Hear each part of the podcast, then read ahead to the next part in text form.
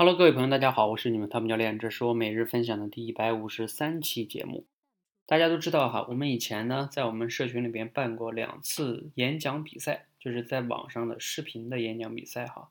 演讲比赛呢，和市面上的呢有相同的地方，也有不同地方。相同的地方呢，都是最终要 PK 出一二三冠亚季军哈。不同地方呢，当然这里边的演讲比赛的选手呢，都是我们多维班的学员，他们之前啊口才都不好。来来这里呢，参加这个比赛本身呢，就是一种挑战自我，就是一种成功哈。那我刚刚呢，今天晚上给大家我们的学员做了一次我们接下来的一个通关模式的一个解读。我们接下来呢，会给学员做至少十个关卡的一个设置，也就是说哈，啊，你要在这里练口才，不仅是说练练练练，而是说每一个关呢，你要逐渐的去通过我们的一个设置好的关。一旦你能把这些关都通过了之后啊。你的口才能力呢，一定会得到很大的提升的，这个我真的敢跟大家承诺啊，因为这些关并不容易过。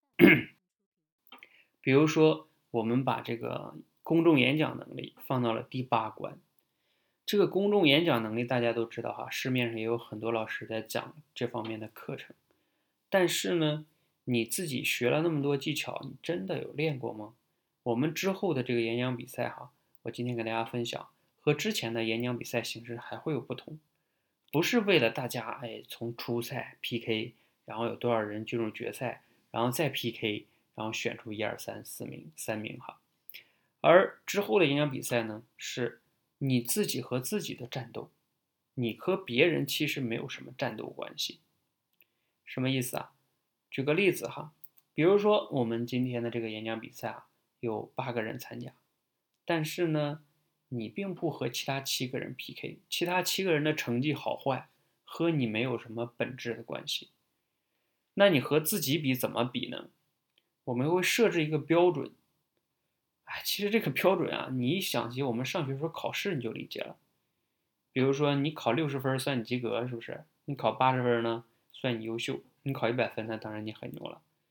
或者是你可以想象一下，我们以前去学驾照，你看。至于你打多少分，他打多少分，那不重要，重要的是你都考过了就可以了，对不对？其实演讲比赛它背后也是一种能力嘛，你并不需要非得和别人比，我是不是第一名？你更重要的是你先能不能过得了你自己这一关，你能不能达到我们设置的一个标准？比如说六十分就是及格分，八十分就是优秀，那你能不能现场讲完了之后让现场的人给你投票打分？